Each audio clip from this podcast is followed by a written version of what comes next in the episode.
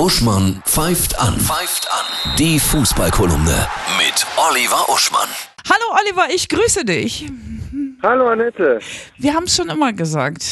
Kloppi ist der beste Fußballtrainer der Welt, ne? Ja, ich habe ich hab äh, nie zuvor jemandem äh, so sehr einen Preis gegönnt wie den Welttrainerpreis jetzt für Klopp, Kloppo. Fantastisch. Und er hat ja eine wunderbare Anekdote erzählt in, in dem Rahmen. Und ich, ich, liebe es ja, wenn Anekdoten übertragbar sind vom Fußball aufs reale Leben. Ja. Also, er hat 2011 seinen Jungs in Dortmund vor einem wichtigen Spiel gegen Bayern Rocky-Filme erzählt. Er hat versucht, sie zu motivieren mit Sprüchen, mit Bildern, mit Motiven aus Rocky. Er hat vor ihnen herumgetobt in der Kabine und die haben ihn angeguckt wie die Kühe auf der Weide. Warum? Bis auf Sebastian Kehl und Patrick Obomoyela, die ein bisschen älter waren, kannte keiner Rocky. Unfassbar. Wie kann man den nicht man kennen? Doch, ja, das erlebt man doch im echten Leben immer wieder. Wie oft stehe ich am Bahnhof und denke mir, komm, neben mir steht so ein junger Mann, sagst du mal einen Satz aus Pulp Fiction, dass er Angst kriegt. Hm. Ne?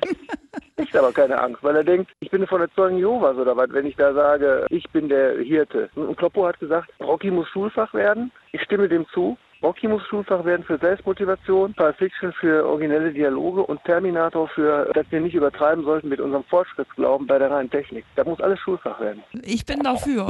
Ich glaube, Kloppi ist deswegen auch so toll, weil er jeden Einzelnen in seiner Persönlichkeit sieht. Immer erst Ja. guckt, wie ist der so, wie tickt die so oder der und dann fügt er das Ja. Ganze zu einem Team und das kann kaum jemand. Toll. Das ist richtig. Ja. Die Spiele am Wochenende, das wird besonders toll. Ja, ich würde sagen, alle morgen, also zum einen Leipzig gegen Schalke, weil das natürlich ein Spitzenspiel ist, Erster gegen Fünfter. Dann Dortmund gegen Bremen, weil die Bremer unbedingt was reißen müssen und das war ein interessanter Kampf. Und als drittes würde ich tatsächlich nennen Pa- Paderborn gegen Bayern, weil da absoluter David gegen absoluter Goliath ist ja immer interessant.